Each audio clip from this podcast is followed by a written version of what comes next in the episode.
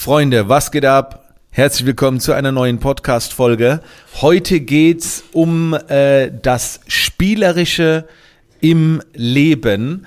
Ich habe das äh, in der letzten Podcast-Folge, wo so ein bisschen um das Thema Rebranding ging, habe ich es äh, so ein bisschen schon angeteasert. Und mit dieser Einstellung ist vieles, ey, so krass einfacher. Das ist der Wahnsinn. Ich gebe euch mal ein Beispiel. Ähm, wenn man etwas als Spiel betrachtet, dann äh, fängst du eher an, wie wenn du es als Pflicht betrachtest. Wir kennen das vielleicht äh, von, von Kindern, wenn du Kinder hast. Ich habe den Trick auch schon benutzt, muss ich ganz ehrlich sagen. Ähm, oder mit meinem kleinen Bruder damals, wo wir noch jünger waren, wollte ich zum Beispiel haben, dass er aus dem Keller was zu trinken holt. Und da hat er keinen Bock drauf gehabt. Ne? Das war eine Vorgabe. So, hey Sascha, hol mir mal bitte aus dem Keller was zu trinken.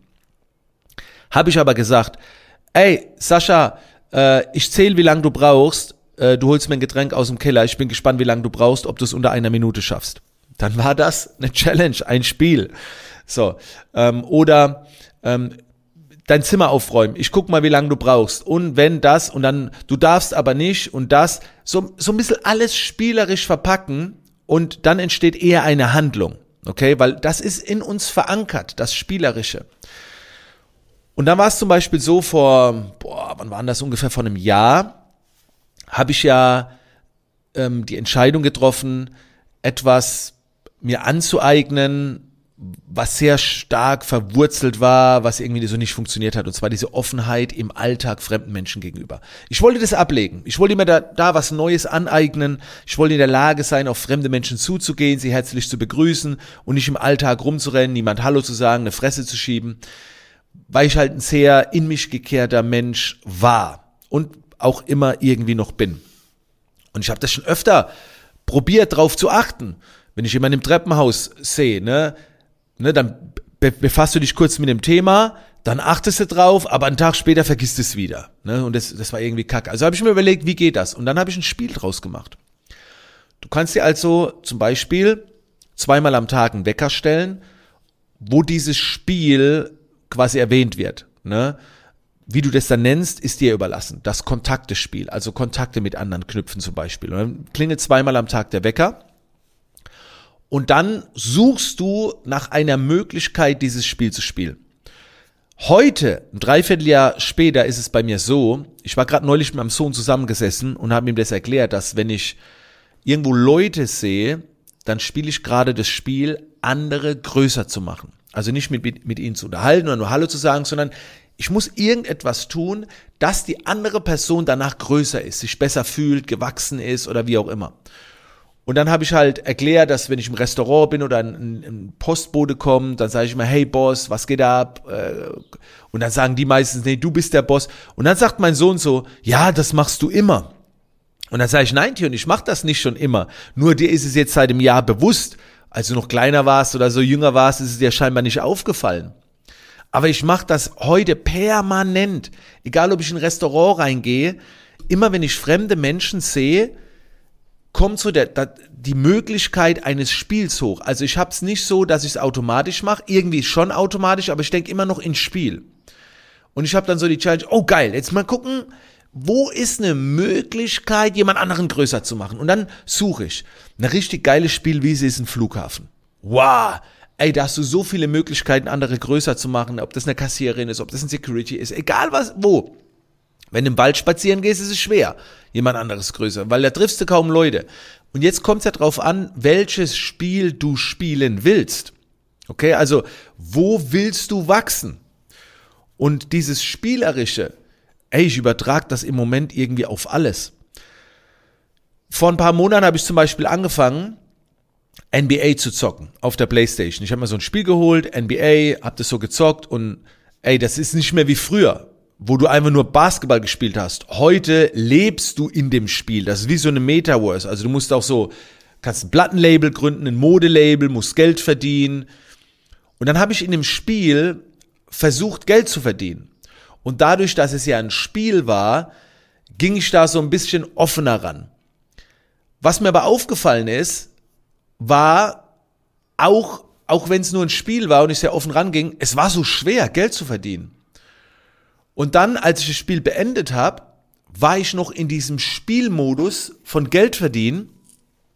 Und dann ist mir irgendwie so, ich kam da nicht mehr raus. Also ich habe ja das Spiel fünf, sechs Stunden am Anfang gespielt am Tag. Und als du es beendet hast, war ich noch in diesem Modus. Es ist ein Spiel. Und dann habe ich gemerkt, boah, wie einfach im richtigen Leben Geld verdienen ist. Ihr viele von euch werden jetzt sagen, was, Kelvin, im Spiel ist es viel einfacher. Ey, ich fand's im Alltag einfacher. Ne? Du musst einfach nur das Handy rausholen, mit ein paar Leuten quatschen und plötzlich dann entsteht was, dann bucht eine Person. Sag ich, ey, das, irgendwie ist es wie ein, wie ein schönes Spiel. So, und dann habe ich angefangen, das auch als Spiel zu betrachten. Und das Geile ist, niemand verliert. Also ich betrachte generell das Thema Business im Leben als Spiel. Egal welches Business du machst, das ist alles ein Spiel. Und es gibt keinen Verlierer. Warum gibt es keinen Verlierer? Ja, weil das Spiel nicht endet. Und wie geil ist das? Weißt du, wenn ich jetzt zum Beispiel mit jemandem Monopoly spiele, mit der Familie, und es läuft nicht, und du kackst gerade voll ab, und die anderen haben schon so Hotels und voll viel Kohle, dann ist es voll schwer, da rauszukommen, weil du weißt, irgendwann endet dieses Spiel und dann fliegst du raus. Aber das gibt's ja im re realen Leben nicht. Du wirst ja nicht aus dem Spiel genommen, aus dem Leben genommen. Das heißt, selbst wenn du alles verkackst, ja, zur Not bist du arbeitslos, aber du bist nie aus dem Leben genommen. Du hast immer noch eine Chance, wieder hochzukommen. Und dadurch, dass es auch kein Ende gibt, zum Beispiel, keine Ahnung, wie beim Basketball, bei dem Spiel läuft die Zeit ab. Bei einem anderen Spiel bei einem anderen Brettspiel ist es vielleicht, wer zuerst 100 Punkte hat. Aber das richtige Leben endet ja nie, das richtige Business-Spiel. Das heißt, du hast immer wieder die Möglichkeit, wenn es gerade mal nicht läuft, wieder rauszukommen, egal wie tief du bist. Und das ist meine Betrachtungsweise, was auch vieles vereinfacht, weil du nimmst es dir dann nicht so sehr zu Herzen. Jetzt kannst du vielleicht sagen, okay, Kelvin, du hast einfach zu reden, du spielst vielleicht jetzt ganz vorne mit, du hast keine großen Probleme und so weiter. Ich weiß, also wenn du jetzt vielleicht gerade am Aufbau bist oder hast einen heftigen Rückschlag gehabt oder gerade wegen Corona, das Spiel spielt sich dann nicht gerne, wenn du ganz unten bist. Das kann ich schon verstehen. Aber denk immer dran und mach es dir immer wieder bewusst. Es ist nur ein scheiß Business. Das ist nicht, das nicht das richtige Leben. So. Weißt du, das ist nicht, du musst atmen, deine Gesundheit ist wichtig, vielleicht auch soziale äh, Kontakte, aber das Business, das, das ist so temporär, das ist nicht das Entscheidende. Ein geiles Business ist Plus, Bonus. Aber theoretisch, alles was du brauchst, Atmen, Nahrung, und das wird dir in Deutschland nie passieren, dass du das nicht mehr hast. Und wenn man das so ein bisschen betrachtet, kommt vielleicht auch so eine Lockerheit mit rein. Ich habe ja Verpflichtungen, große Verpflichtungen, monatlich, keine Ahnung, 60.000 Euro, dann ein Team und du hast eine riesige Verantwortung. Trotzdem, es ist in Anführungszeichen nur ein Business. Und das sollte Spaß machen. Ein Spiel sollte Spaß machen. Und dadurch, dass es ja keinen Gewinner gibt, hast du auch nicht den Druck, gewinnen zu müssen. Nur viele betreiben ein Business, die werden immer hungriger und denken, sie müssen irgendwo gewinnen. Dann wird es zum Druck. Aber wenn du doch weißt, es gibt keinen Gewinner, dann kannst du doch langsam anfangen, das Spiel an für sich zu genießen. Nehmen wir mal an, du spielst Monopoly und du wüsstest genau, es würde ewig gehen. Dann konzentrierst du dich viel mehr auf das Spiel und nicht auf das Resultat, auf den Willen zu gewinnen. Und Leute, ich spreche aus Erfahrung, ich bin ein Typ, wenn es einen Gewinner gibt, will ich immer gewinnen. Wenn ich auf den Basketballplatz gehe und einfach nur Spaß haben will, dann machen wir kein Eins gegen Eins. Dann werfen wir einfach ein bisschen auf den Korb und, und dann habe ich viel mehr Spaß, wie wenn es in Eins gegen Eins geht, weil dann will ich gewinnen. Ich bin so ein, so ein wettkampforientierter Typ. Wenn ich abends mit Kumpels immer zocke, und es war wirklich mal eine Zeit lang ein Druck, dann habe ich mich immer gebettelt, weil wenn ich mich bettle, muss ich auch ganz ehrlich sagen, habe ich das Gefühl, besser zu spielen, auch wenn dann der Spaß dann ein bisschen leidet. dann habe ich mich mit dem Tommy immer gebettelt, so, ey, wer hat eine bessere KD? Ja, wer hat mehr Kills und so. Und das setzt enorm unter Druck. Und dann hast du nur Spaß, solange du führst und gewinnst. Aber wenn du dann mal hinten liegst, dann wird's nervig, du ärgerst dich. Und dann habe ich irgendwann zu Tommy gesagt, ey, lass uns doch einfach damit aufhören. Weißt du, lass uns doch einfach nur Spaß haben an diesem Spiel. Und dann habe ich auch zum Tommy gesagt, ich war derjenige, der damit begonnen hat. Ne, ja, so, ey, wer ist besser? Weil ich halt so ein Wettkampftyp bin. Und irgendwann haben wir aufgehört, uns zu vergleichen. Einfach nur Spaß haben. Und dann ist es auch viel entspannter. Und plötzlich, was passiert? Es läuft besser.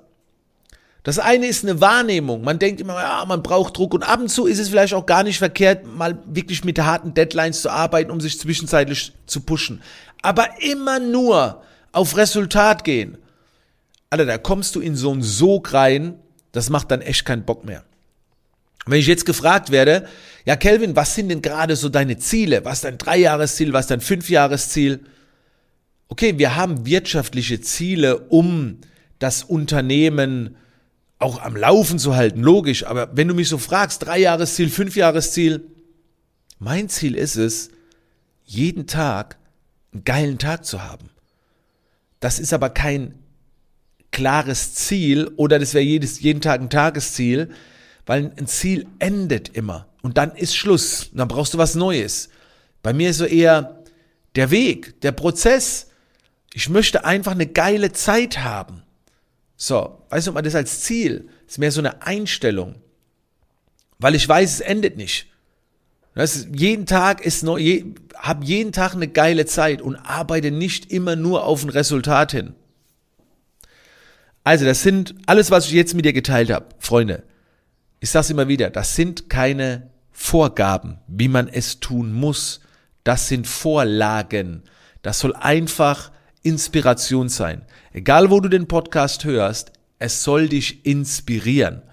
Vielleicht macht's irgendwo Klick, vielleicht fühlst du was. Vielleicht triffst du da eine Entscheidung. Selbst wenn du keine Entscheidung triffst, wenn es sich einfach nur gut angefühlt hat, wenn es sich vielleicht richtig angefühlt hat oder du ins Grübeln kommst, dann hat sich, dann hat sich diese Podcast-Folge schon gelohnt. Du musst nicht unbedingt etwas umsetzen. In diesem Sinne, Freunde. Danke, dass du mit dabei warst. Ich habe, glaube ich, noch nie groß dazu aufgerufen, aber du kannst gerne mal auch den Podcast irgendwie einen Kommentar schreiben in diesen Podcast-Rezensionen. Aber am ehesten sehe ich es wirklich, wenn du den Podcast screenshottest am Handy, jetzt einfach einen Screenshot machst und den in deine Instagram-Story reinballerst und mich markierst. So, und da, dadurch lerne ich so die ganzen Podcast-Hörer besser kennen und so. Also das, das ist eigentlich so am geilsten. Und dann hören wir uns in der nächsten Podcast-Folge wieder. Bis dann, Freunde.